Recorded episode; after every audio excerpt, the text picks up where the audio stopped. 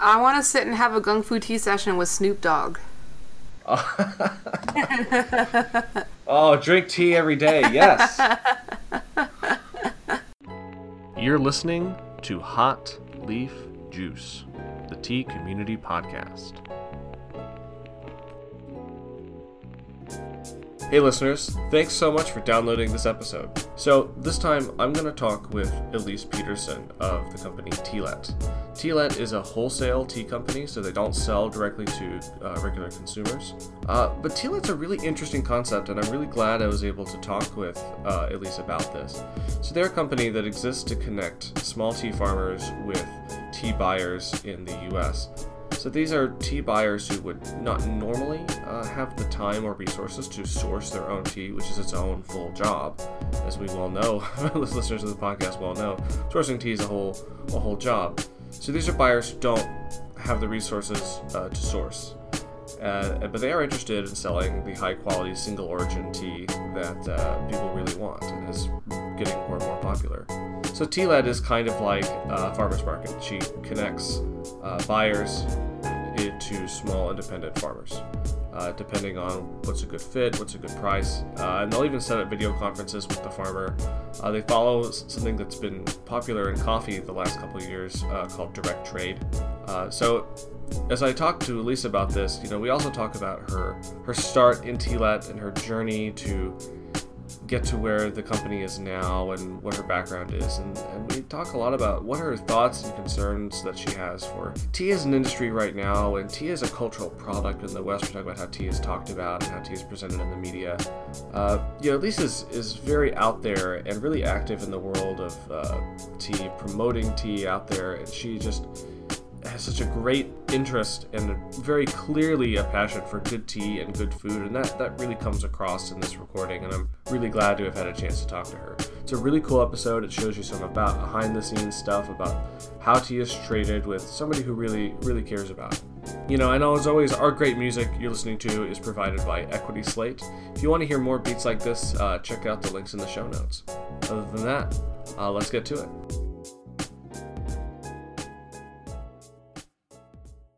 Did you find anything interesting? Yeah. Some kombucha, and there was a matcha producer there that we'd never met in person before, and it was nice, to meet them and to see what's going on with them, and hopefully we'll get to have a meeting with them, in our tasting room here. So a producer, that's like somebody that buys tencha and then has a mill, I guess. Nope. They just buy tencha buy matcha and just sell it here in the United States. Oh, okay. A little simple, even simpler than that. Okay, Cool. Yeah, that's usually how matcha is done. There's no grinding going on in the U.S., at least not yet. Mm-hmm. I think that might be a move, coming up next. I mean, do you think that's... I'm sure you visited a heck of a lot more tea farms and processing facilities than I have. Do you think that there's probably a good reason for that, in the reason that hasn't been the case right now, so far? Like perhaps tencha doesn't travel well, or obviously tea has to be processed wherever it's picked, right? You got like a 6 hour, 8 hour clock on those leaves before they start to really oxidize. Matcha just recently has started taking off in the U.S., so it's not like there's a lot of history of market opportunity for matcha. But now that it has, of course, there's an interest in getting it more fresh and, more high quality. But the infrastructure that's needed for doing grinding here, it's not simple. It's not like, I'm just going to get a small hand grinder and go at it. And even one of those small hand grinders is going to set you back a couple $1,000 once you... Oh, really? And yeah. So, I've heard of some projects, some startups that are trying to specialize in doing that, and I wouldn't be surprised to see if a larger matcha company from Japan invest in setting that up. It's going to happen. But it's actually quite easy, and it's the most ideal, because how matcha works is It gets harvested in the spring, but then you have to put it in like refrigerated temperatures and let it age for at least 8 months, 7 to 8 months, and then you can pull it out and start grinding it as matcha. But the longer you let it age, the more complex the flavors become. So, you know, there's a bit of quality just in the aging of it. But, you know, so that's ideal. You can bring it into the U.S., let it age here, and then grind it upon order. Because, yeah, once you let it age, and the longer it ages, it's good. But then once you grind it, you've got, like, it's a ticking time bomb. You got to get it out. Yeah, so... So do you know what's happening, I guess, chemically with the refrigerated aging? I can't tell you exactly. I've read it before and I understood the dynamics of it, but I, you know, I haven't done it myself. Like usually when it comes to like scientific processes, I really only attach to like ones that I've like done a couple of times, like with my own hands and seen the process. So, you know, with cooking, for instance, you know, once you cook, like, you totally understand, you know, because your hands were in it and you're totally understanding it. But with this, I haven't done that, unfortunately. And, you know, but maybe one time soon I will, because I wouldn't be surprised if we end up getting involved in that trend of bringing tencha and grinding upon order here rather than bringing the matcha ground in from Japan already. That sounds like such a cool project. What's your background, like educationally? Like you bring, speaking of, I guess, science and the background knowledge people bring to tea. You know, how did you get your start? You know, in education before you got into tea. I'm a food scientist. Well, that's right up the tea's right up your alley. Right? Jeez, I can't think of a more relevant, background. That's so cool. I didn't know that about you. Yeah. I was like, when I was younger, like high school, I was really interested in food. Actually, to be honest, the reason why I was interested in food was because I had an eating disorder. I was anorexic, and I ended up becoming aware of what I was doing very soon. So it wasn't like an eating disorder that really negatively affected my life. I was very much into athletics, the tennis. So being anorexic didn't take long for me to finally say, whoa, this is not right for my body. And I then became like intensely interested in food and like the nutritional makeup of food, and you know, rather than being anorexic, I was young and, you know, like every teenager, obsessed with society and what I was supposed to look like and be like. So of course I was still having some body image issues. So instead of being anorexic, which I knew was just not good for me, I just didn't feel well. Like I would faint while I was playing tennis. So like I learned very early on that wasn't right for me. But what I did find that was right was being really in tuned with what I was eating. So reading labels. So yeah, I was the type like in the grocery store reading all the labels and reading all the ingredients and you know, learning about different ingredients and then learning how to cook. I became very interested in cooking and making meals for friends and for family and people, and just found this great joy in seeing someone eat something that I made. So when I went to my college counselor and you know, they're trying to figure out what you need to study in school, what you should sign up for. I you know, told them about my interest in food. I had already had an interest in science and math. And so they kind of merged those two things together. They put it into the computer, and I guess it spit out, you know, it was actually dietetics is what it spit out. And they told me, oh, yeah, you know, you could be a nutritionist, and you can consult with people on their diets and work in the hospitals and, you know, work with food on a daily basis and positively impact people's lives. And so I was like, okay, cool. So I started in dietetics. So that's like to become a dietitian or, you know, nutritionist. I went through my first year in that program and just taking like the prerequisites and everything. And then I had to take this introductory course where they brought in speakers, you know, dietitians to speak to the class and talk about their journey and what our future careers will be like. And that class did a really good job of scaring me away from the world of dietetics, because they all worked in hospitals. You know, I had this, like, ideal in my head that I'd be able to, like, open my own practice and just, like, work with people on food and cook food with them and talk about nutrition. And no, that's not how it works. Like, everybody was working in hospitals. You have to work in a hospital, actually, to get your certification. You have to work at least 1 year in a hospital.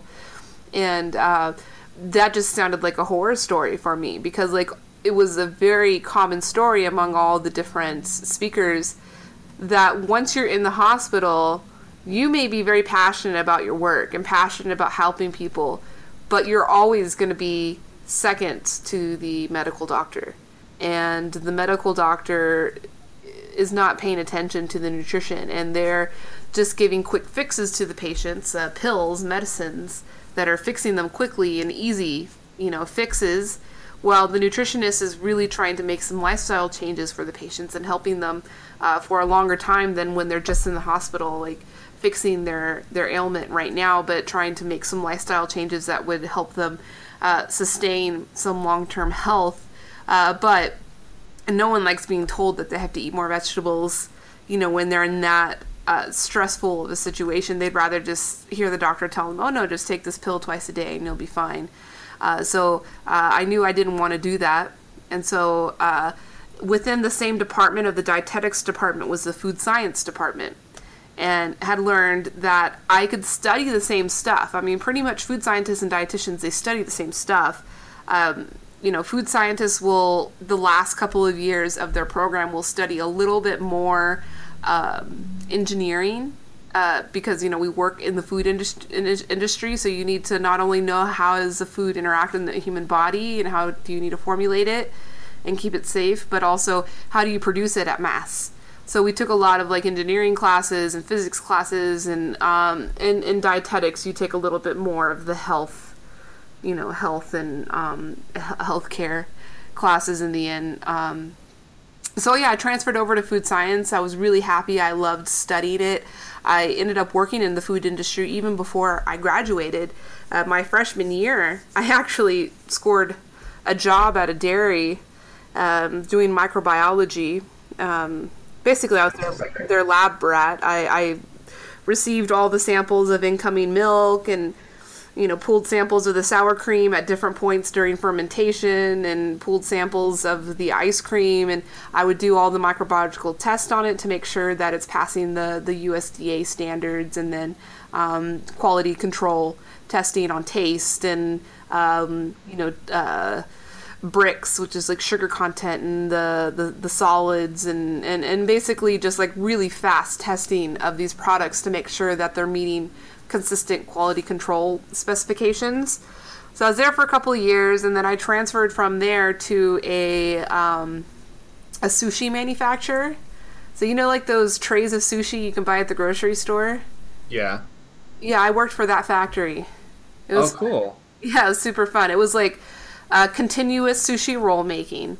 It was a big factory, hundreds of employees making these trays of sushi, and I was the quality control supervisor, so I was having to do, you know, test swabs on all of the food surfaces to make sure that proper sanitation was going on. I also did the quality control on, you know, products as they were going through, and it was there that I started doing product development, and that means formulating recipes for what we were doing. And it was at this job and doing this work, which was exciting. I loved it. I was working with food on a daily basis. I loved it.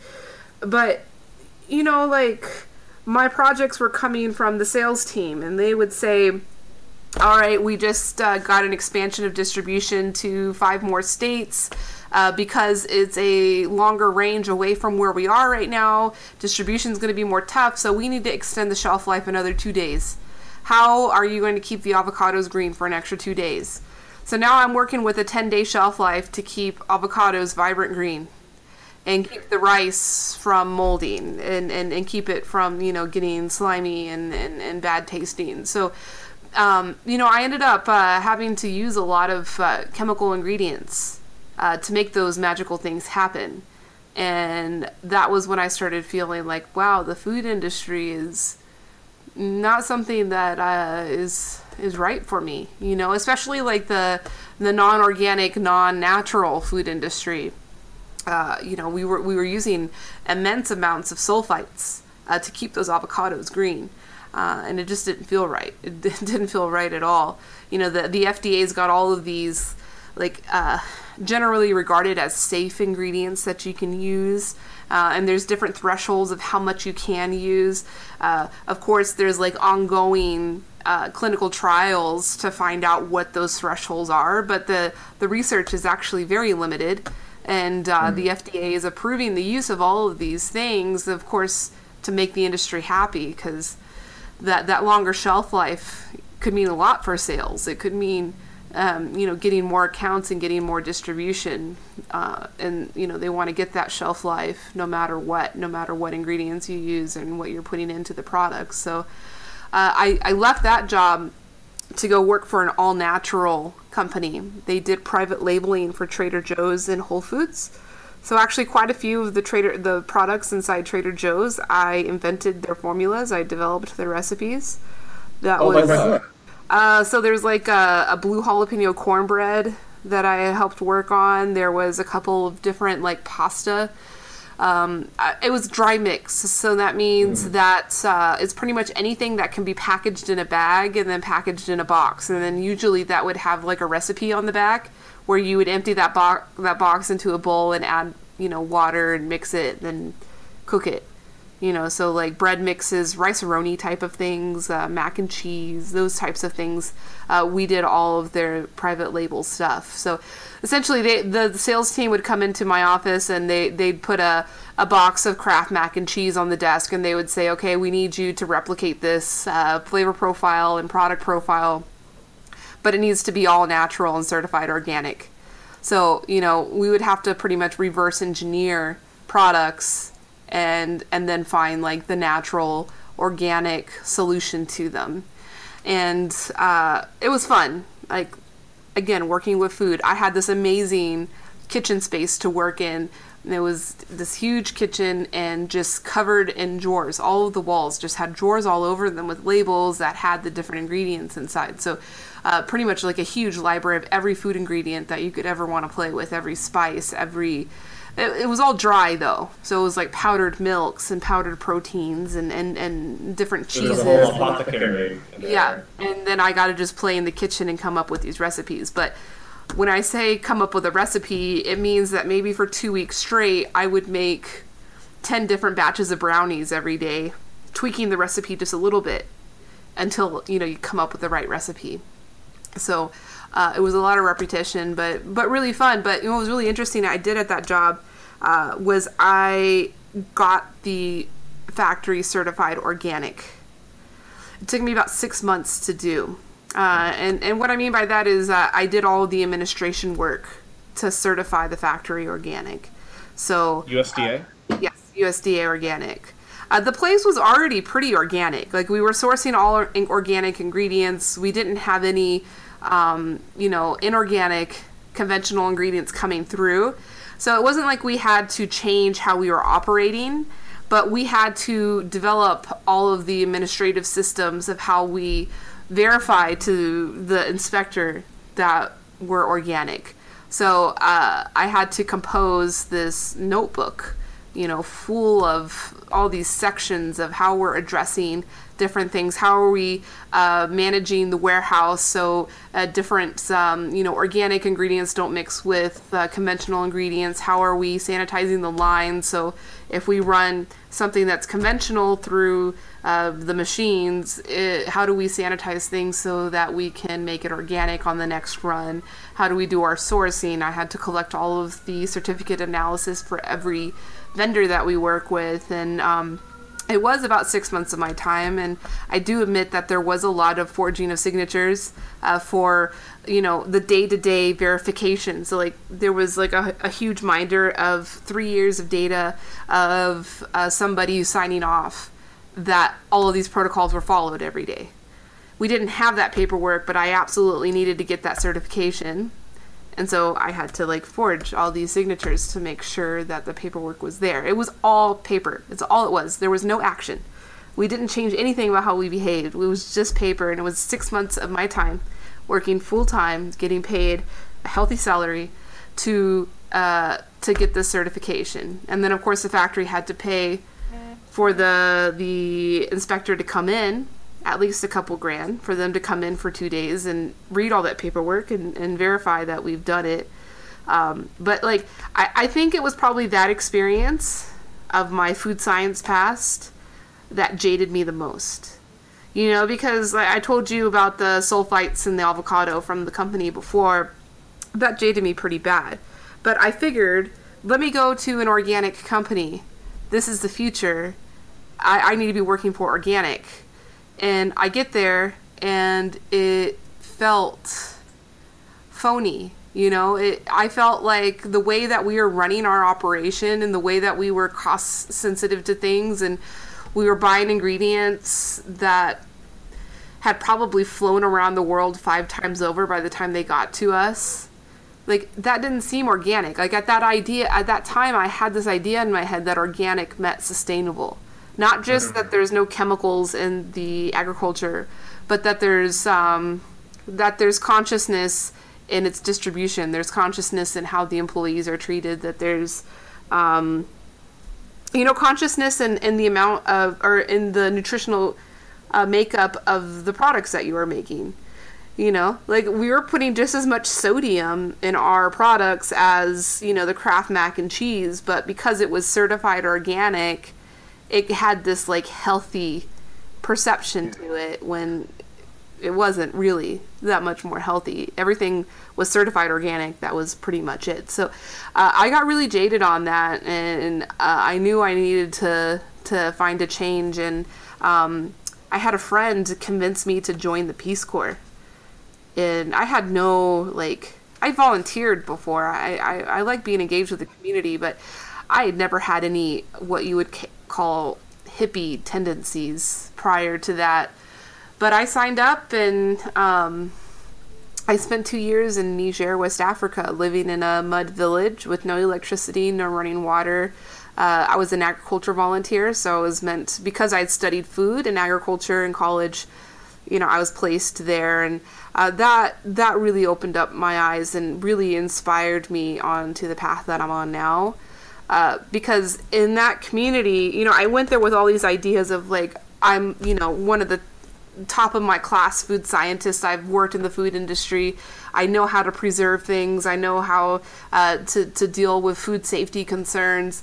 I'm totally going to go into this village and teach them how to preserve all their food and make food companies. And this village is going to be awesome. And they're going to like totally build a future and inspire everybody around them. And I spent the first year with this thought in my head, and I thought that if I just do every project that I possibly can and just like work my butt off and just do everything, that it'll finally work. And nothing worked. I think I did 8 projects in my first year, like as far as like school gardens and women's gardens and trying to build wells out in the farms where they're farming their millet and sorghum and vegetables, and nothing. What was the theme for like all these different projects sort of not working? Oh, of not working? Yeah. The people didn't want to keep them up. It's like I offered to do this project. I offered to build a garden for the school, and the kids could manage it, and then anything that's harvested from it they could eat or they could sell. Or whatever, you know, there's no food code there, so it's kind of great, you know, anybody can sell anything they want. So I set everything up for them. I fundraised some money from some nonprofits to fund, you know, buying all the materials we would need and the seeds and everything. And then once the project got up and running and I left it in the hands of the students, it just got abandoned because they didn't want to do it. It wasn't what they needed. You know, and that's what I kind of learned. I'm like, these people, they don't need this stuff, so I'm just going to stop doing it. I'm going to stop forcing stuff on them that they don't need. And so I ended up spending my second year I was really tired by this time, so I was like, you know, I'm a volunteer. I'm not working. Like, I don't have a boss to be accountable to on, like, hitting certain quotas or hitting certain goals. So, you know what? I'm just going to enjoy this last year that I'm here. I'm going to make friends. I'm going to work on my language skills. And I'm just going to chill out. Maybe I'll learn some recipes of how to cook some of the local dishes here. Like, that is my goal. I am not trying to change this village. And it's amazing how, like, in the second year, I did one project, and that project was quite possibly the most successful project, and is probably still sustaining even to this day. And I learned a lot from that experience. That and that year that I did that one project, it wasn't a project that I thought up. It wasn't something that I thought the village needed. It was something that I ended up getting pushed to do from the people in the village that I was living in. And the only reason why they felt comfortable enough to give me that idea and to push me to do it was because I just sat down and listened, you know? It's a big important thing in the US, especially in, like, your career life and your career culture. That's not something that you're told to do. You're told to work. You're told to hustle. That's very true. You're told to get out and do something. Do it. You do it. You figure out and you do it. You know, and what I learned is, no, chill out. Just sit down and listen. And talk, of course, but most importantly, listen. And it takes time. It takes a lot of time to do that. But it's a lot more enjoyable. It's a lot more fun. Like, the reason why I did it wasn't because I was testing the theory. Oh, let me listen and see what they want. And then, no, the reason why I did it was because I just wanted to chill out, you know? I just wanted to enjoy my time. And then things started coming together. And so ever since that experience, that's how I run my work. That's how I run my business. That's how I run my life, is I'm constantly sitting down and listening. It's very important. And of course I hustle now. I work a lot. I work over 100 hours a week. I work a lot. But, you know, it's just the busy work that I'm doing in that time. The rest of it, like the business development that we do and the new ideas that come up, that all comes from sitting and listening. And, you know, so I'm leaving on this trip to Asia, our spring sourcing trip, and that's what we do. You know, we don't go around and tell all the tea producers what we're looking to buy and how much we're looking to pay for it, and talking business with people. No, we're sitting, drinking tea and eating good food and meeting people's families and just listening, you know, because these moments, that time that you spend doing that type of work is precious, and you can't skip it. Of course you can skip it, but then, you know, it's not going to be as conscious, is not going to be as mindful of what's going on, and that's when, you know, businesses start going in a direction of what the market doesn't want, you know, the market being people. That's well, you actually have to have a relationship with your business partners, you know. They're not just vendors, and it's not like you're not buying tea out of a catalog. You're buying tea from a farm run by people. Mm-hmm. So I had speaking of farmers, I had a question about farmers. You know, you've had the opportunity now to meet a lot of farmers, and I wanted to know, like, do you meet very many young farmers under the age of 30, or farmers under the age of 40? And regardless of their age, is there anyone out there that was processing or growing tea in a way that just was interesting or completely surprising to you, that got you very excited about the future of tea? Yeah, of course. So I haven't calculated our average age of farmers in the network that we work with recently, in the past year. But last year, the average age was 37 years old. So majority of who we work with are young. And there's a lot of reasons for that. The main reason is that what we're doing and what attracts people to come work with us is we're doing something different. It's very risky what we're doing. So imagine that you grow up making tea with your family, and then you you become the head of the family, and it becomes your farm. And it's been done the same way since when you grew up, and that's how you sell your tea. So you make your tea. Of course, so you're always going to make the tea the same way. It's the heritage. But the selling of the tea was always going to this local place, and you always knew that 100% of your tea was going to sell to this local place. So you didn't have to worry about carrying extra inventory and selling it later. Like, you would sell all of it there. It's comfortable. It's what you know. But then things start getting rough for you. And this started happening for tea for the past 30 years. So for the past 3 decades, the economic situation for tea farmers everywhere has steadily declined, and actually declined even faster in the recent 5 years. And it's just a matter of price, market price. So that place that you had always gone to sell all of your leaf, all of a sudden, the price is not moving. You were paid $5 a kilo last year, and you're paid $5 a kilo this year, and 15 years later, you're still paid $5 a kilo. And these are usually brokers who usually, depending on the country and region, will sell it at auction. Again, depending on the country, perhaps, but those are usually the bigger brokers. Every country is different, but it's not even brokers. It's the farmer themselves. They make their leaf and then they take it to market, and every place the market's different. So, like in India and Sri Lanka, there's a market. Kenya, like pretty much all of the British colonized places that had developed, the tea industries, they had set up this system of auctions. In Japan, they actually sell their tea to the government.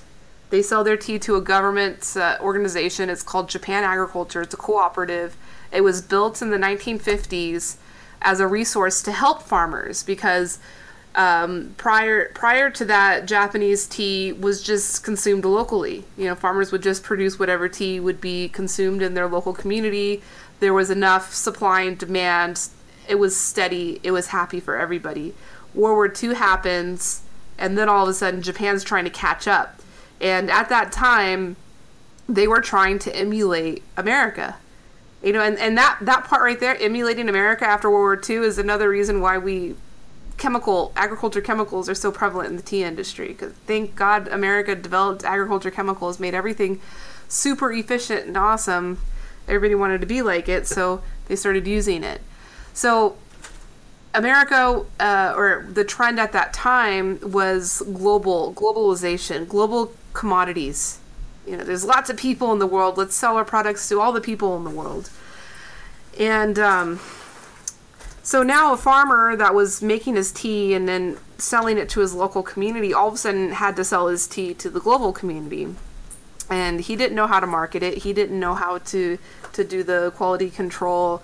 He didn't know, that never is something he ever had to do before. Why would he do it? So the Japanese government developed an organization that would do all of that for them. And it was great. At the time, it worked. It was what the farmers needed. So basically, the farmers could go into this Japan Agriculture office, bring all of their tea, and they would buy it. And the market price would change a little bit here and there based off of the dynamics that are going on in the industry. And the farmers were always assured that when they took leaf there, 100% of it would get sold. They wouldn't have to worry about selling it. And then that cooperative, the government-run cooperative, would do all the quality control. They would do some blending. They would do some refining. They would do the marketing. And they would distribute the tea out. And it worked. But then this problem that's happened in the past 3 decades is the shift in consumerism in the world. And our good friends at Walmart have taught us a very important lesson in consumerism, which is you deserve the lowest price. And that idea has just propagated, and it has become the culture of consumerism. And I say Walmart, they're not fully responsible for it. It's not just Walmart, but I would think that they're probably one of the biggest players that have taught us this. And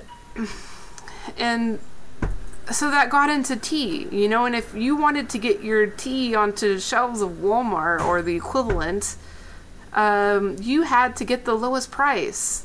and the suppliers, they just satisfy the buyers, and all of a sudden the buyers coming in, these were big buyers, they were coming in and guaranteeing to buy lots and lots of tea, big amounts of tea, but they wanted the price low, and everybody wanted the price low, so the price remained low, and that's okay. Price is going to go where the price is always what the buyer is willing to pay. So, if the price that the buyer wants to pay a lower price, then that's what the price is. But where it affects everything is that the price remains low, but then the cost of production is always going to continue to go up. Always. It's natural. Inflation. You can't stop that from happening. Of course, some producing countries have tried to stop that from happening by lobbying to keep labor costs low, which is pretty much the only cost that you can control. You can't control the cost of water, you can't control the cost of your agriculture chemicals, you can't control the cost of housing and building construction and infrastructure building.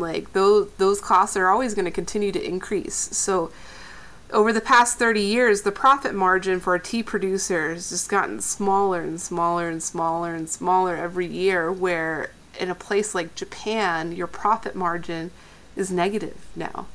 And you'll see it when you go out to the tea fields of Japan. It's beautiful. The farmers still have a lot of pride in managing their tea fields. They're beautifully manicured and well maintained, and the farmers are out there working, but the farmers are in their late 60s and early 70s and still working back-breaking work. But they're doing it every year. They're cutting into their pension to continue making tea. It costs more to make the tea than what they can sell it for in the market.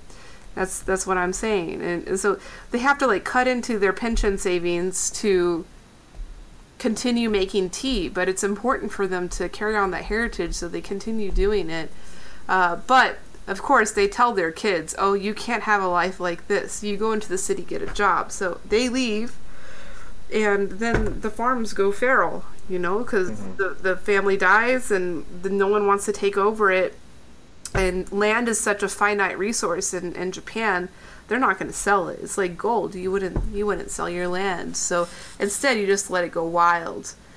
And, we work with a lot of farmers in Japan. They're all younger, but the reason why that they're into it is not because a lot of times they're not children of tea farm families. They may actually be city people that grew up in the city, educated, but then want to get out to the countryside, and they intern on a tea farm and they fall in love with tea farming, and they hear about this problem that I just told you about, and they say, "No, we want to change this. We want to become tea farmers." But they can't buy land because there's no land for sale, so they end up leasing. They lease the feral tea gardens. So they'll go into the cities and they'll find the owners of the wild tea gardens, and they'll negotiate a lease and say, "Okay, hey, we're going to go put your land back into production.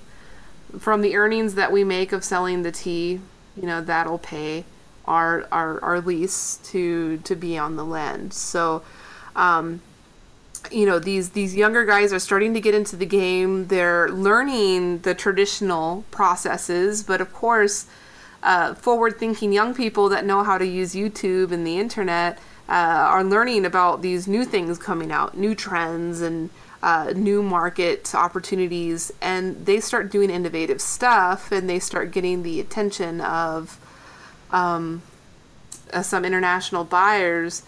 But it's not a guarantee. These guys might set up a website and do a little bit of sales, and they can sell directly into the market, through a Tealet, through our website. But we can only move at most 15-20% of one of these farms' supply. So then they end up sitting on the rest of it.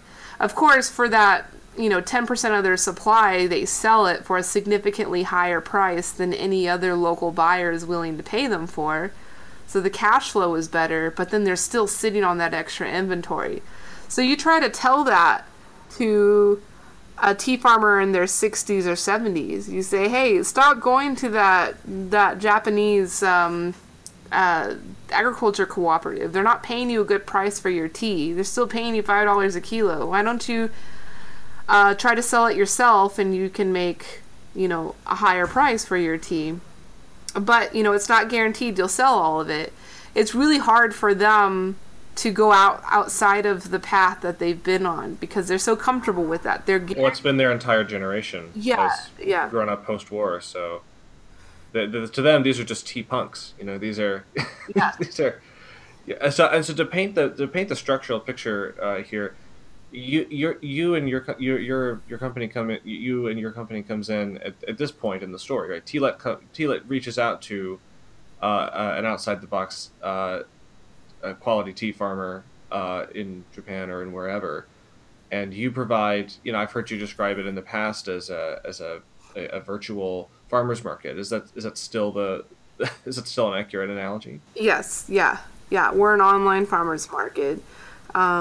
We only do wholesale distribution though. So we will let the growers, you know, sign up. Of course, there's a lot of quality control work that we get involved with. These are very small family-owned businesses that don't understand the intricacies of the FDA food system here in the United States. They don't really understand that how selling a quality product worked. I mean, for a lot of the growers that we work with, especially in India and Nepal and Sri Lanka, a lot of them never even had experience making tea. They've had experience growing tea, but they always sold the harvested green leaf to a factory that would do everything. And then even the tea that they would make in the factory wasn't a quality tea. It was like a commodity, you know, the most common one is the CTC, crushed terra curl. Mm-hmm. And it doesn't matter what quality is on that. It just matters that you make as much tea as you possibly can, because when you take it into the market, you're not going to get more than $2 a kilo for it. So you got to make as much as you can. But, you know, we work with them and help give them ideas and guidance on how they might make a better quality tea using their hands, using, you know, small micro factories. And then we import it, and we take responsibility for all of the FDA compliance and then quality control. So we will receive it in bulk, we'll inspect it and make sure that the tea is at the quality that they agreed to send to us. And then it gets listed up on our website, and we will sell it to other tea businesses that are looking to do what's called direct trade, which is a new trend in the market, providing transparency about where your products are coming from, how they're being sourced. So we will accept the payment. And, you know, there's a lot of intricacies in how sourcing happens. When you're running a small business, for the most part, our clients are small businesses. They're not very large businesses. They're a small tea house or cafe or small beverage distributor. And they need the tea, but they don't have the time to, you know, travel to Asia every year. They want to pay with their credit card. They don't want to pay international wiring fees to pay their suppliers. It cuts into their margin and makes things a lot more inefficient for them. So we make it as efficient as possible for these buyers. And then because we have the tea already in bulk here, we're able to turn it around and get it shipped to them within 3 or 4 business days versus potentially 2 months when it comes to ordering tea. So do you airmail from your whatever facility that you buy it from, I guess? Usually, yeah. And your stateside, you're in Vegas now, or are you still in Hawaii? Yeah, we're based in Las Vegas. We used to be in Hawaii. That's where I was when I started. And actually, I started this whole journey into tea because I was working with tea farmers in Vegas and actually started a small tea garden on Oahu. But when we started to do the wholesale business, you know, distributing to these tea businesses, the sales on that weren't the same as when we had started out doing retail, selling directly to the consumer. When you're selling directly to the consumer, it's more important for you to be online and building reputation online. You could do that from your computer. You can be anywhere in the world and do that. But when it came to wholesale, relationships, face-to-face relationships became very important. And so I had to travel often. I would go, you know, all across the mainland. I would do presentations at tea festivals and tea expo, and traveling from Hawaii is very time-consuming and expensive. So usually if I had to go to New York for an event, then I would end up staying for at least a month, and I would do a road trip all across the East Coast to meet with other clients and to do sales meetings and whatnot, just because I didn't want to fly back to Hawaii just to turn around to fly back to the mainland again for another meeting. So I found myself more away from the office than in the office in Hawaii, and spending a lot of money and just not really efficient. So we looked at the map and decided that Las Vegas would be the most ideal location for us. It has a great airport, a lot of traffic of people coming through Las Vegas, and we had some friends from when we had spent time in Silicon Valley that had moved here to be a part of the downtown project, which is the Zappos shoe company, was reinvigorating downtown Las Vegas and attracting Silicon Valley companies to move to Las Vegas. So we had some friends here and we decided, let's move to Vegas. And that was 3.5 years ago. Actually, I drove in on the night of Halloween 2013. So we've been here a while. We've definitely integrated in the community here and take full responsibility for the crazy amount of tea culture that is just blossoming here. It's really amazing. I'm really happy to be here, and it's been a good move for us. You know, I can easily move around to all of my meetings, and you know, even traveling to Asia is very efficient from here. There's a lot of direct flights to the places that we need to go to. So, do you spend a lot of time with the Las Vegas tea club scene? You know, I had George Shaw on as a guest about 2 weeks ago. Yeah. Or are you traveling a lot? It's a mix of both, but if I'm here in town, you better believe I'm at that event. No matter how big or how small it is, I will be at all of them and every one of them. And when I travel, I will also go to their events, no matter how big or how small they are. Even if it's just two of us sitting in a room drinking tea together, it is not a waste of my time. It is a very good use of my time. And that's the key to what we do. We're sitting and we're listening, you know? So it's very important. There is a pretty vibrant tea community that's here. A lot of the members that are part of that community and the leaders that are part of that community, we had put in a lot of time of sitting and listening to get them activated and organizing. But, you know, there was some existing activity going on. A few people, I think you had George. You had him on your show, right? Yeah, I did. He was a blast to talk to. Yeah, he's fun. He's super fun. Yeah, he's been going at it since before I moved to Vegas, and I'm very grateful for the work that he's done and the foundation that he's laid here in Las Vegas for tea culture. And Naomi Rosine from Joyce Teaspoon is also based in here in Las Vegas. And so when we moved here, you know, there was definitely an established culture. It was very small. And there was no place. And that's an important part for community and culture, is that you need space. So at that time, when they did meetings, they would have to do them in their home, or they would have to do them in the park or something. There was no like tea house, or there was no restaurant or space that was welcoming and accommodating to tea culture. But that has changed a lot since 3 years ago. And actually where we met at the Lucky Dragon, which is a Chinese casino that's recently opened here, that's become kind of our premier location of gathering around tea culture. And they have a tea house there, and the whole hotel is kind of revolving around tea. We're really grateful for that. And you know, that bar is superb. That's a superb tea bar that I was so happy to see. Look through the menu. I wish I would have had more time to try more things on that menu, but you were involved in curating that menu. Do you have like a relationship with the Lucky Dragon Casino? Because they're pretty new, right? They're a year old, less than that? Less, yeah. They opened on January 3rd, 2016. So it's even less than 6 months. But yeah, Tealet is a strategic partner with Lucky Dragon.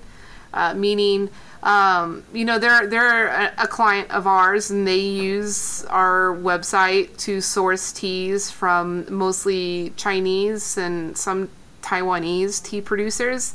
Their entire menu is direct trade. Every single one of the teas that they serve in Cha Garden has the information of terroir and origin, and that's what they were looking for. And they met us and they said, wow, you guys are providing exactly the service that we need. Because here you had a first of its kind hotel being launched here in Las Vegas. The investors and the board are all located in China, and their idea and goal was to build a property here in Las Vegas that would represent authentic Chinese culture, premium authentic Chinese culture, and attract Chinese clients to go there and gamble and eat and whatnot. And their theory was they wanted a world-class tea house to be there and to be almost a brand identity, to be an attraction to bring people into there.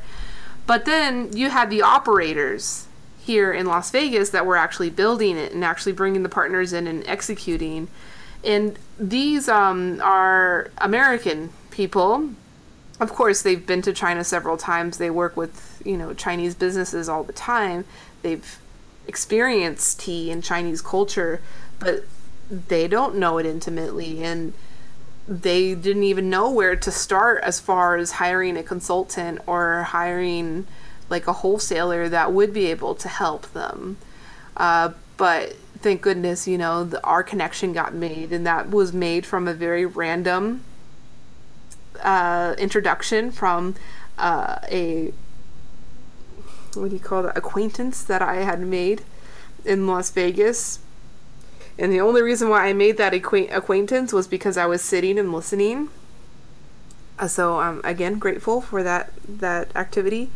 And they have become a strategic partner for us, and we have gone definitely above and beyond our usual activities as a tea supplier, to train their staff and curate their list and work very closely with their management team and staff so that they can, meet their goal of having a world-class tea house for, the U.S. standards, if not, world standards, but also for our goal.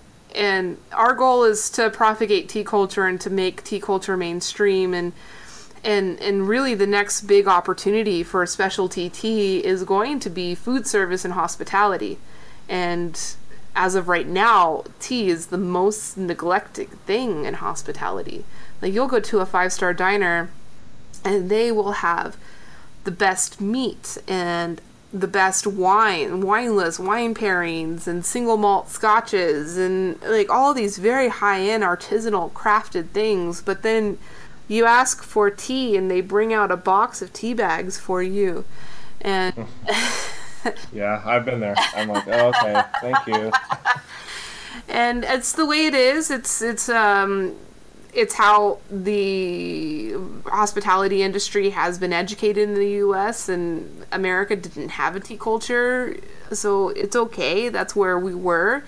But we want to try to move it forward, and we see Lucky Dragon as a platform, to showcase how really fine tea can be done. And it doesn't necessarily have to be Chinese tea. And Lucky Dragon is only Chinese tea because they're trying to be authentic Chinese. But you can do fine tea from all other origins, but you just need to have an attention to craft and to quality, an appreciation of it, and just not a fear of the service element. That seems to be the big limiting factor for expanding into food service, is that all of these managers and restaurant owners and restaurant people, they feel like the service element of tea is too complex and hard to manage, and they won't be able to train their staff properly. There's such a high turnover rate, so they can't train the staff. And They just can't bother with it, all the extra teapots and these things. They can't bother with it, so the tea bag just does it. And the tea bag's got really pretty writing on it and marketing, so it doesn't matter how the tea tastes. The tea bag fits. It's easy. But I think, so Lucky Dragon, if you saw their tea bar, it is a very complex, crazy thing for a bar to be doing. They've got tea trays, they've got rows or shelves and shelves of... It's like I'm at home. I was so happy. I was like, it's like I'm at home. This is just what my living room is like. You know, they've got very breakable teawares, some expensive teawares. They had to educate all of their staff on this list of 52 different teas. But they're doing it, and people are appreciating it, and the media is loving it. You know, anytime there's a write-up on Lucky Dragon, they always mention their tea program, and I want other, you know, people in food service, especially in fine dining, to see that and feel ashamed for the tea program they have, and seek out, you know, that education, and seek out someone to help them elevate their tea program. And you know, it's going to be great for our company. It's going to be great for people like you, for even enthusiasts that are maybe like on the fence about, I hate my job, but I really love tea. I wish I could have a career in tea. Like, very soon, you know, there's going to be a demand for people that know about tea to go into these places and help them. And be almost what we saw 30 years ago with the wine sommelier, which now is just a very common thing. I mean, a very nice wine list is something that you'll see even at the truck stop restaurant. You know, like it's only a matter of time before for tea goes in the same direction. Yeah.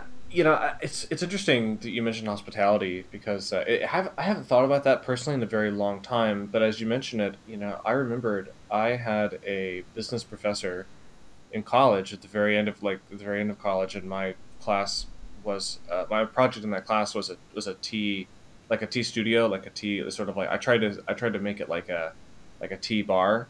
Mm-hmm. And he said, you know, you should really put something like this. You should put this in a hotel. So this shouldn't be freestanding. You should put this in a hotel first. That way you're attracting, because I mentioned, you know, there's a mixture of health conscious people and tea enthusiasts and people from tea producing cultures who are familiar, right? And you want to get at that intersection. He said, that intersection's the hotel. And it's interesting that you mentioned that, because I think that that's very true. And of course, you have your own tea studio now, a Tealet tea studio. Mm-hmm. When did that open up? And I know it's by appointment only these days, right? Yeah, it's always been. You know, of course, if you're in the area and you stop by, we are on Yelp and have open hours on Yelp. If someone walks in, they're welcome. But if I'm busy, I may not have the time to do a full-on tea tasting like what I like to do with somebody.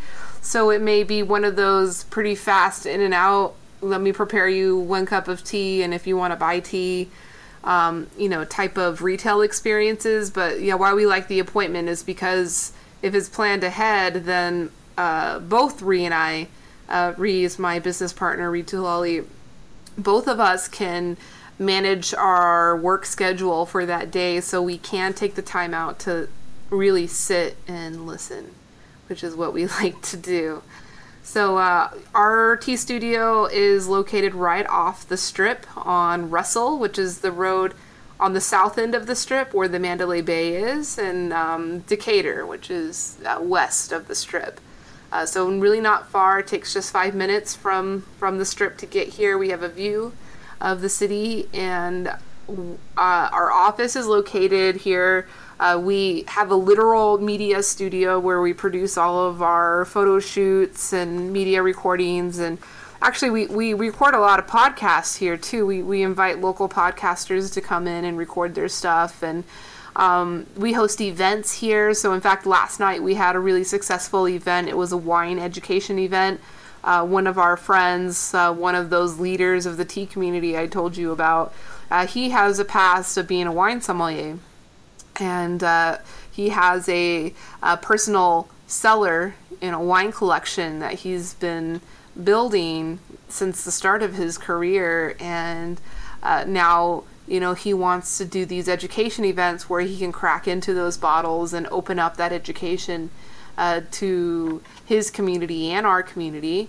And you know, that's really good. And this is all part of that puzzle of upping, you know, the game of tea and hospitality, is that if that education gets out there, it'll spread like wildfire. It's what it did for wine, so why not do it for tea?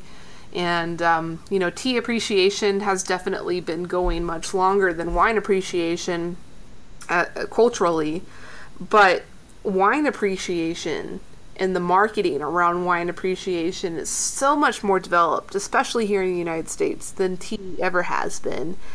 And so I really believe that we could tap into that education, that vocabulary, that understanding that people have around wine, and then kind of parallel that to tea, you know. And what would you like to see in like tea media? So as far as like the tea, like making tea cool, making tea interesting, sort of the tea outreach program from a media perspective, as somebody who like, you know, has a studio, what would you like to see like in tea media? Not just like tea media, like what I'm doing or what TDB does, but like just in media in general, what would you like to see happen in the next couple of years with tea media to really get who's not talking about it that you'd love to hear talk about single origin tea? I want to sit and have a Kung Fu tea session with Snoop Dogg. Oh, drink tea every day. Yes. Yeah, I mean, things like that. I really just want to see it be more mainstream and let people see that tea appreciation can be something that everybody does, and it doesn't always have to be like that super hyper quality connoisseur appreciation. It's just kicking back and drinking a good cup of tea and enjoying it, and that helps direct trade tea. You know, I don't think that Snoop Dogg needs to be sitting there and talking about direct trade tea, but I just want to see him sitting there and enjoying it, even if he's enjoying some cannabis along with his Camellia sinensis, which, by the way, are very great pairings. But I would like to see, you know, average people and people that are influential, whatever, just enjoy it and appreciate it and feel good and feel airy, you know, like have a heightened level of consciousness and just more peaceful and more happy. And how that affects direct trade is, it's all has to do with the intention of the product. You know, when the intention is really high, the tea tends to taste better. The tea tends to make you feel better.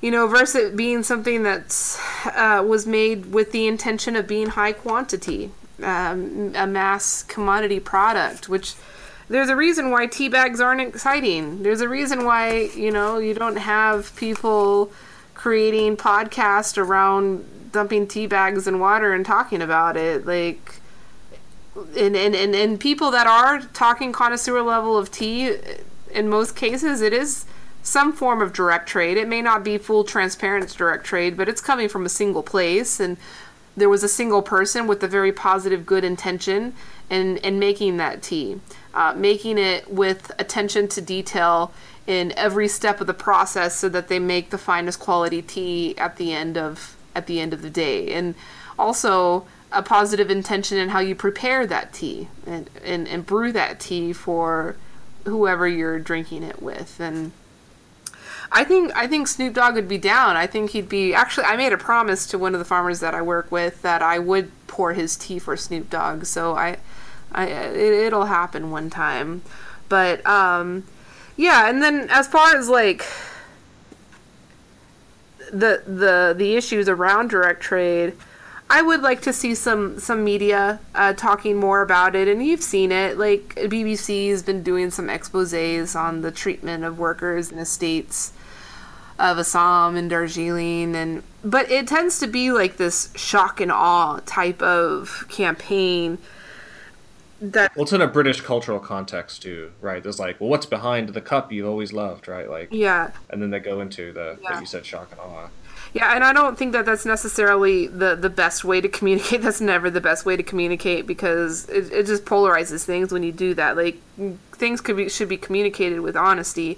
And I really like Vice, how Vice, does their media, and that's some place that I'd like to do some more collaboration and bring up those issues and let it come from the source. Like, go to the source and interview the people that are actually there. And it's not sensationalizing it. It's just saying the truth. And it might necessarily not be like, oh, this is bad, we got to boycott all of this. It's like, no, this is what's going on, and you got to be a part of it. You are, if you're a tea drinker, you are a part of it. So be a part of it.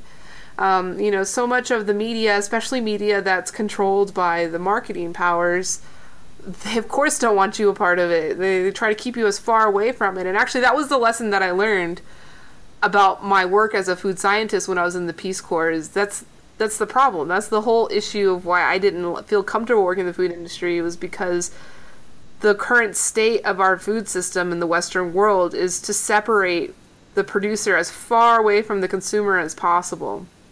And I want to rebuild that. I think that we can fix a lot of our problems, including some of the secondary problems associated with our food industry, such as obesity and unhealthy relationship with consumerism.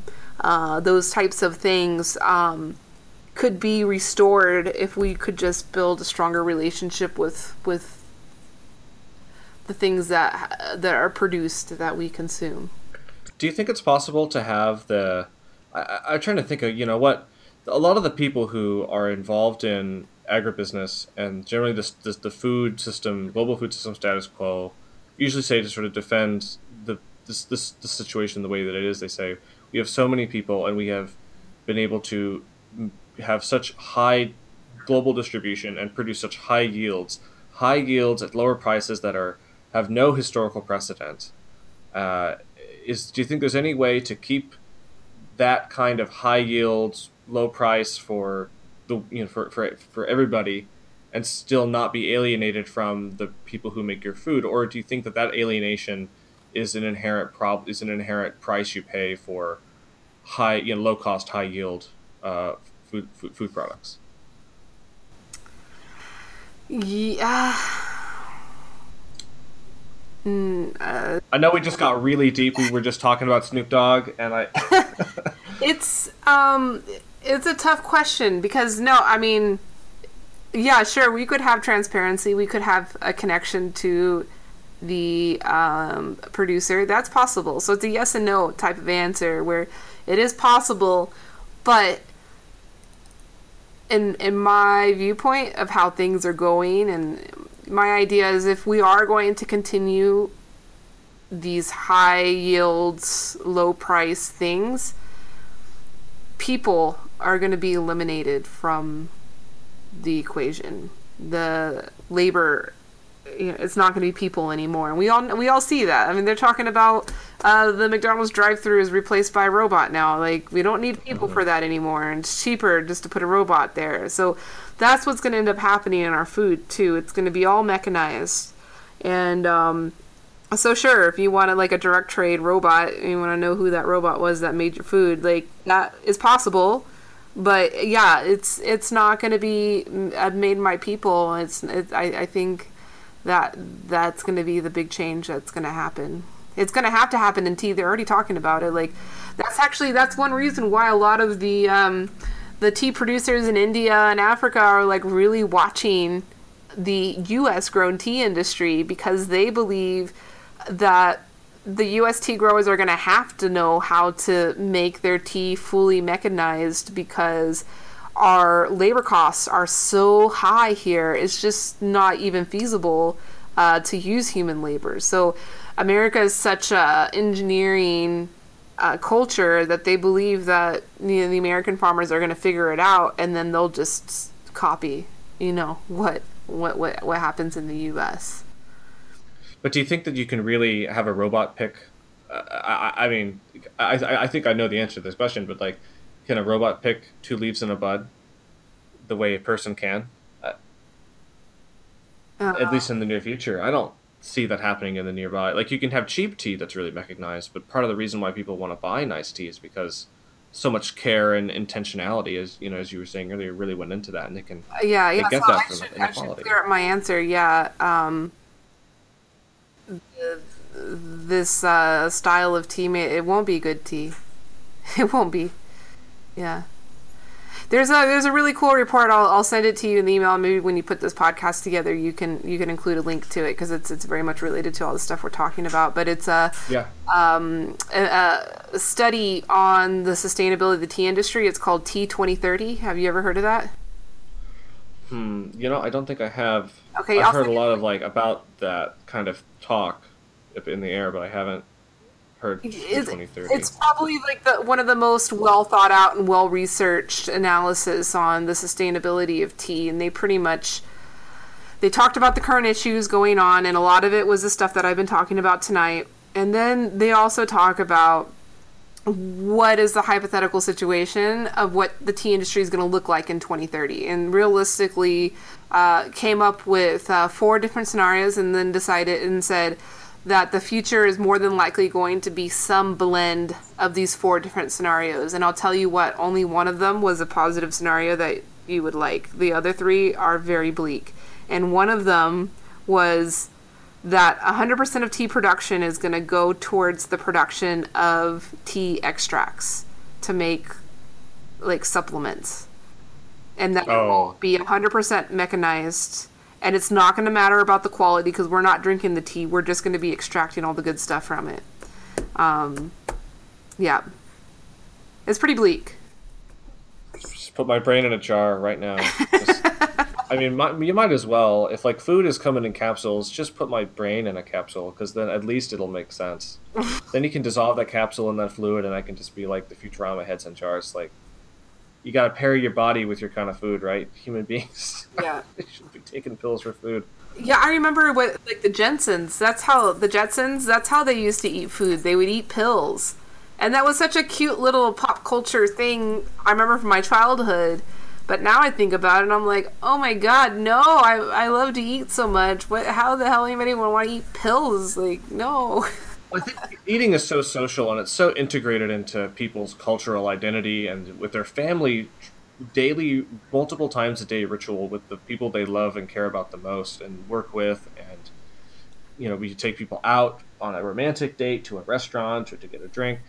I wonder if at some point human beings will be like, we want to eat our food because it's a social occasion. There's a lot of psychology that goes into eating food and having meals. And, the Jetsons don't have that, and I wonder if at some point human beings are just going to push back, no matter what culture they're in, be like, no, but we like to eat together.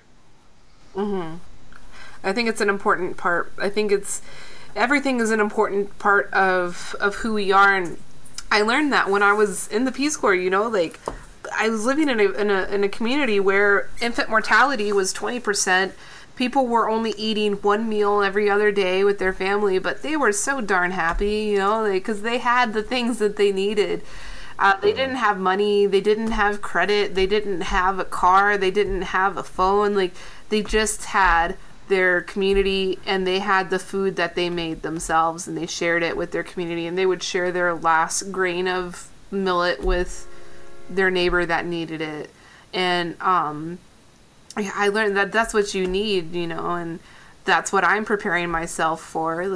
You need seeds, you need soil, you need water, and you need the sun and people. And that's all you need in the world. And I'm really focused on making sure that I have all of those things. And I want to help as many other people collect those things too, and hold those things tight, because we're almost on the brink of an unknown major event. What it's going to be, I don't know what it is, but it could be like something in the movies, where everything's just gone. All the power is out, and all the infrastructure that we've been relying on is gone, and you better hope that you have those things that I just listed off, because you can do a lot with those things, and Well, you know, living in a world where there are exponentially increasing sort of changes, right? You get more and more, not just technological change, but when you have technological change, you have social change as a consequence every single time. And so, in a world with an exponentially increasing new novelty and changes to efficiency and organizational distribution structures for commodities and people and food, like people live and see so much change that. Yeah, in the 70s, Alvin Toffler coined the term like future shock, and that was 40 years ago now, where you're so surprised by the world you're living in, but it's only been 20 years. People in our age group might be experiencing that kind of anxiety on a 5-year scale as opposed to a 30-year scale, or in the 19th century, it was a 50-year scale, and back in the Renaissance, it was a century-long scale. As it just gets more and more, the snowball of history keeps going and going and going and going, and we're like holding on for dear life. And it does produce, you know, a very legitimate concern and anxiety in the people who have to live through it. I got no anxiety about it because I got everything I need. I mean, unless that event directly kills me, I'm going to be good. You know, I've got lots of friends and lots of seeds, and I know where the good soil is. So. I'm not worried about it. What I am energized, though, is about sharing with other people and making sure that they're all prepared. And also making decisions to help change the path that we're on. You know, like the most direct thing that I hear that really tells me that something has to happen within the next 100 years. It just has to happen, because you look at the ocean acidification. That is the one thing, like climate change or whatever, there's different opinions and different ideas and theories about how long, you know, what the effect of climate change is going to be, but what does make sense and is very definitive, like there's going to be an endpoint of this, is the ocean acidification. You look at the trend of the pH change of ocean water due to, you know, the carbon, you know, in the air from the stuff that we're doing, it's going on a path where 100 years from now, sea life will not be able to live around the islands of Hawaii. You think about that change, and that's like, wow, things are going to be a lot different, you know, and who knows what it's going to be. It could be a war, you know, like it could be people fighting over these, you know, these finite resources that you know, we're all building our lives upon. So, you know, the best thing that we can do, we can't just stop it overnight. We can't stop these things. These things are already in motion.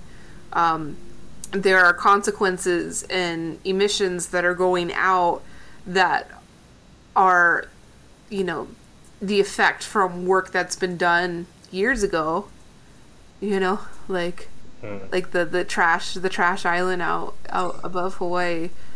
Right. Yeah. There's a couple of them, right? They have a whole map of them now. The Pacific plastic islands. Yeah. Yeah. So they say like the islands are the size it is right now. It's huge and it's like dense and it's filled with plastic, but that's not even all the plastic that's in the world on its way there.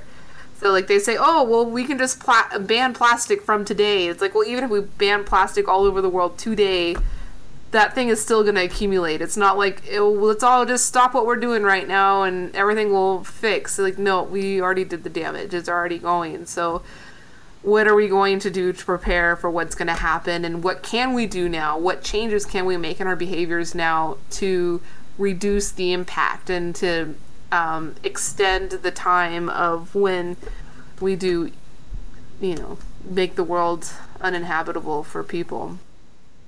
So, since founding Tealet, you know, for the 4 or 5, how many years have you been open? 4 years, 5 years? It's almost 5. Yeah, we started in May of 2012, so almost 5. Okay. Wow. So in those, that's awesome. That means that I ordered from you like when you were less than a year old. I remember back when you had consumer, like you could just order tea. Mm-hmm. Back in like 2012. That's great. So over the last 5 years, like who are like the people you talked about, people helping each other, who are the 2 or 3 or 4 or whatever number strikes you, who are the handful of people who have helped you out the most in accomplishing everything that's happened in the last sort of at Tealet in the last 5 years? Oh my goodness. I couldn't limit it to 4. I really couldn't. It's a good answer. I couldn't limit it to 4. I mean, I guess I could prioritize, but I even hate doing that because everybody is playing such an important role in what we're doing. And this makes me nervous too. Has your family been very supportive? Like, I'm looking for the Oscar type. Like, I want to thank the Academy and my mom and my dog. Like, well. Yeah, my mom, my parents, and my brother and my sister, they have all been very supportive. You know, granted, it does come with a grain of judgment and criticism, which is necessary. You know, you always need some criticism, and you always need somebody saying, hey, you know, this kind of sucks. Why are you doing this? To help, you know, give you another perspective. And my family has definitely been good at that. But, you know, my brother has been a really great support, and you know he works with me almost from the beginning. From 5 months after I started the company, we took our first venture capital investment from Silicon Valley, and I needed to build a team, and so I brought him on to help with the marketing and all of the media. He's a filmmaker. So actually all the videos that are on our website, and we have several more, not even several, hundreds and hundreds of hours more of video that's been captured from all the places that we've traveled to. And he quit his job to join me, and you know, kind of put his life on hold and took a risk to learn about tea and to work with tea. He had no experience with tea prior, and I'm really grateful for that. And you know, I feel like this experience has benefited him, you know, not financially by any means, but has benefited him and feeling what it's like to run your own business and to work on your own terms and to follow your dreams. And now he's following his dreams, even in projects outside of tea, which is great.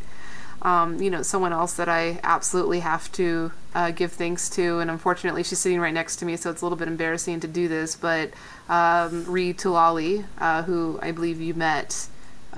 Rie's been sitting next to you this entire time? Not the entire time, but yeah.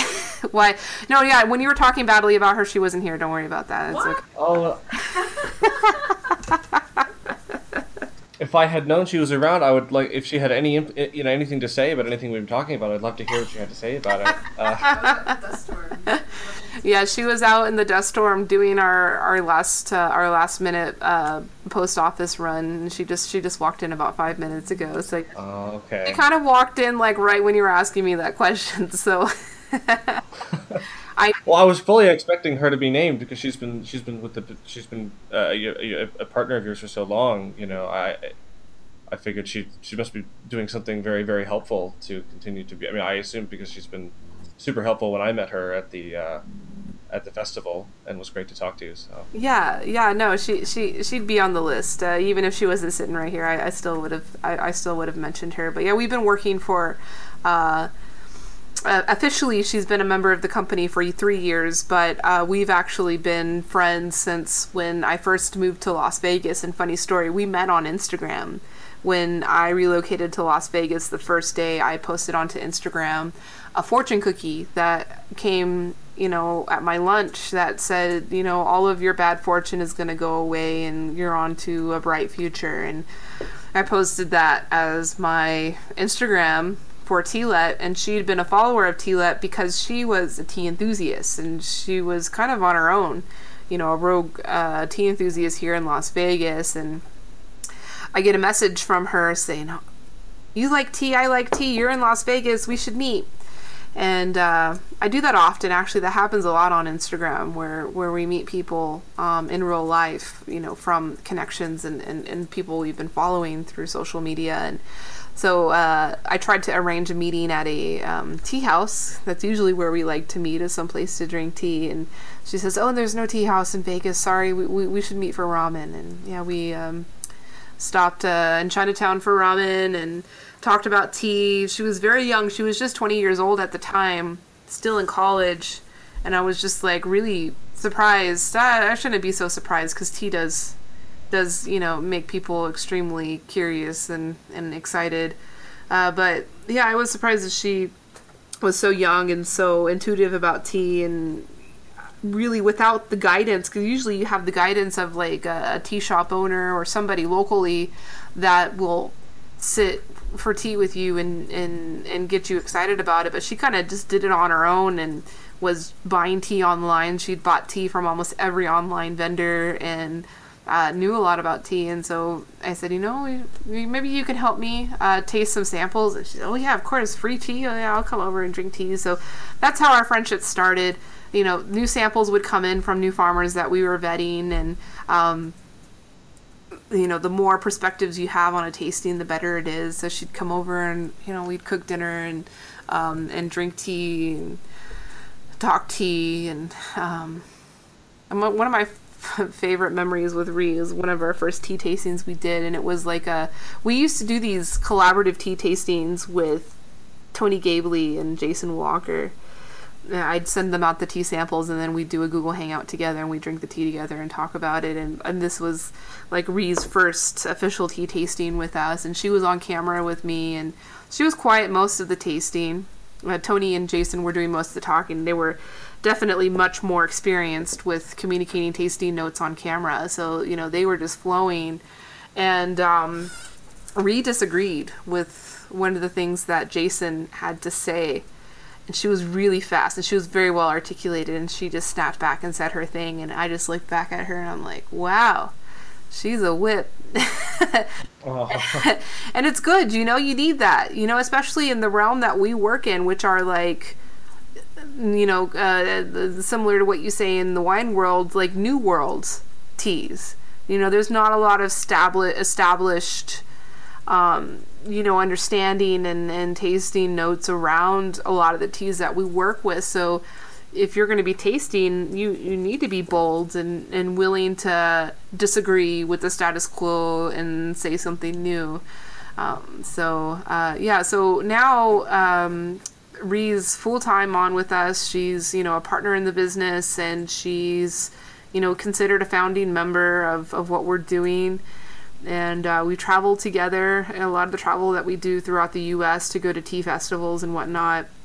She joins me, and, you know, now she gives her own presentations and tasting sessions at these tea events, and we travel to source together. And she manages all of our accounts, like our sales activities. So, and, you know, it's not like your typical door-to-door salesman with her duffel bag of teas and trying to push her teas to every store we walk into.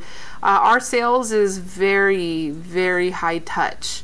You know, most of our leads come into us because people find us on the internet. They're curious about what we're doing. They want to do direct trade. Sometimes they believe what we do is too good to be true. There's no way that we have transparency in our wholesale business. And then also we do work with a lot of accounts that are changing their business method, their business model to sourcing higher priced, higher quality tea and selling it at a higher price. But you can't just do that. You can't just put a higher price on your shelf the day after you were selling the cheaper tea. So you have to do a lot of education. And so Rie spends a lot of time communicating with these businesses and guiding them in their education. And, you know, it's crazy. Sometimes these are businesses, tea businesses, that have been running for over 10 years. And these business owners have never really developed their tea education for quality tea, because for the longest time, the thing the market wanted and what kept a business alive was flavored teas. And the marketing around that was not about education. It was about, you know, the fruity flavors, like really sexy, inviting smells and nice branding and packaging. Yeah, I'm really grateful to have her help on that. You know, I guess if I could like bunch up, you know, all of the tea farmers that have been working with me, especially since day one, you know, we currently are distributing on behalf of over 30 tea farmers. When I first started, my work before Tealet, I was working in Japan, and I helped found a nonprofit called the International Tea Farms Alliance, which failed. The nonprofit failed because there was no money to motivate it to keep going, and that was the whole idea behind Tealet. And the farmers told me, hey, well, why don't you go back to the U.S. and build a for-profit business that could distribute our tea for us? Again, sitting and listening, and they told me what to do, and I just go do it. But those 10 farmers that were in that original network, we're still working with them, and they're still believing in what we're doing and having the patience with it, because it's one thing to say, okay, yeah, your local buyers are going to pay $5, I'll pay you $50, and they're like, yeah, let's do it, awesome, more money. But then I tell them, oh, but I can only buy 10 kilos right now, I'm sorry, I can only give you, this much. My business is not big enough yet. And, I go the next year to buy, and business has grown a little bit, but not that much. And next year, it's grown a little bit more.